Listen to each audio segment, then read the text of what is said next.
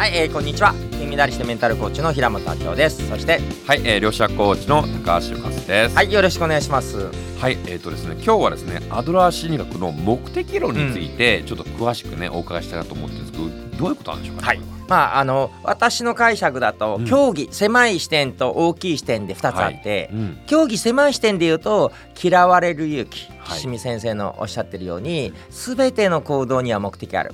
はい。例えばトラウマがあるから会社行けないじゃなく、うん。会社に行きたくないから僕はトラウマあるとか、うーんえー、ともうなんかつい腹が立って感情を抑えられないじゃなくてその感情を使って相手を言うことを聞かせたいとうんうんうん。もう辛くて泣いちゃうじゃなく泣いてるからもうやんなくていいよってうん免除されるから泣くっていう風にしてうん実は全ての感情には目的があってうんうんその目的なんだろうって発想するのが目的論っていうこう競技で言うとそういう視点ですね。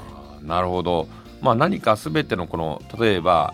嫌な気持ちとかうん感情も何かを持って目的があってそれをそういう感情湧いてるってことなんですかね。ある友人がそのアメリカ海外行った時、えーわざとこうちょっとねあのローカルなあの地元の体験したいんですごい危険なエリア行ったらしいんですよね。うんうんでもうすごくビクビクしてたんだけどはい。な途中でなんか腹が立って言ってくそムカつくみたいな感じでうん怒り出しちゃったんですよ。はい。で結局おかげで、えー、ともう堂々と行くことあの自分のあの住んでるあの借りてるねホテルに行くことができた、要は怒りを使ってうん。自分を奮い立たせるとか、はい。まあ、こんな感じで実は全ての行動には目的がある、まあ、これが狭い意味。うんうん、その狭い意味ではそうなんですけど広い意味ってまたあるんですか？広い意味で言うと、はい。まあ、これはあのアドラーがよく言う人生の主人公ということですけど何が悪いどこが悪いどうして悪いって私たちつい目が行きがちじゃないですか。はいここ悪いから直さなきゃとか、いうん。やそれがだけダメだから成功しないんだよとか、うんうん成功するならもうちょっとこっちやんなきゃダメだよみたいな感じであ一般的に言われたりしますーよね。うんうんうんそうするとやっぱうまくいかない。うん。ほら言ったろだからこれやらないからダメなんだよ。うん。実はこういう人成功しないですよね。大事なのは何が悪いかでもなく、うんうん何がいいかでもないんですね。うんうんうんどうなったらいいのの方に意識向けてほしい。まさに先ほどねこれの一個前でお話しされてた、うんうんどうなったらいいかって発想するのが目的論ですよね。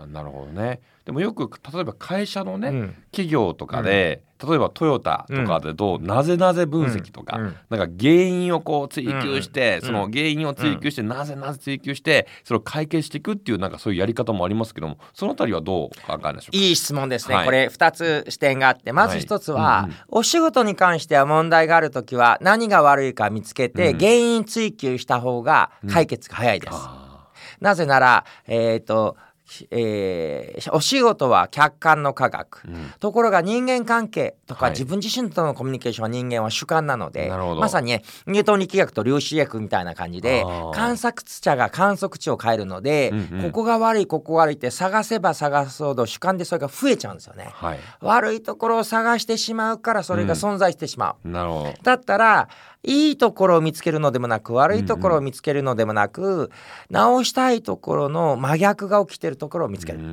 で例えば私が以前付き合ってた彼女がいて、はい。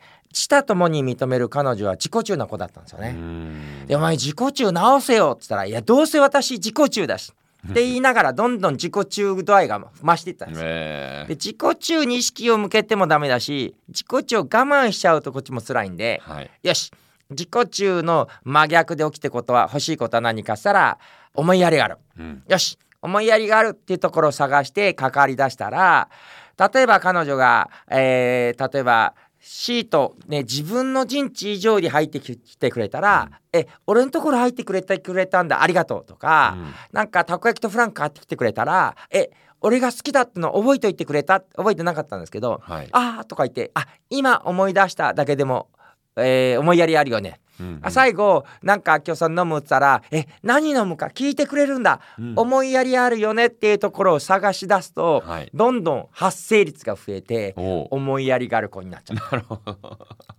なるほど。それありますよね確かに、そっか。だから自分とか人とか自分に対してはあまり原因をこう追求しすぎるとなんかダメ出しというか、まあ、自己否定とか人を他人を責めたりしちゃうところがあるので、うん。あんまりよろしくないかもしれないけどもまあ企業とかのね、うん。その会社とかの何か大きな客観的な問題点うん。を見つけてそれを解決するのは特に問題ないということなんでしょうかね。ところが実はトヨタさんも目的論で、どんな車にしたい、うんうん。どんな風な未来になったらいいっていう目的論ありきの原因論だったらいいですよね。なるほど。ただただダメ出しをしてるうんうん上司ではなく、はい。こういう未来にしたいからここ良くないんじゃないのっていうのは実は目的論とうん。捉えることもできるなるほど。ってそういうこともできるんですね。なるほど。すごく勉強になりました。はいありがとうございます。はい、ありがとうございます。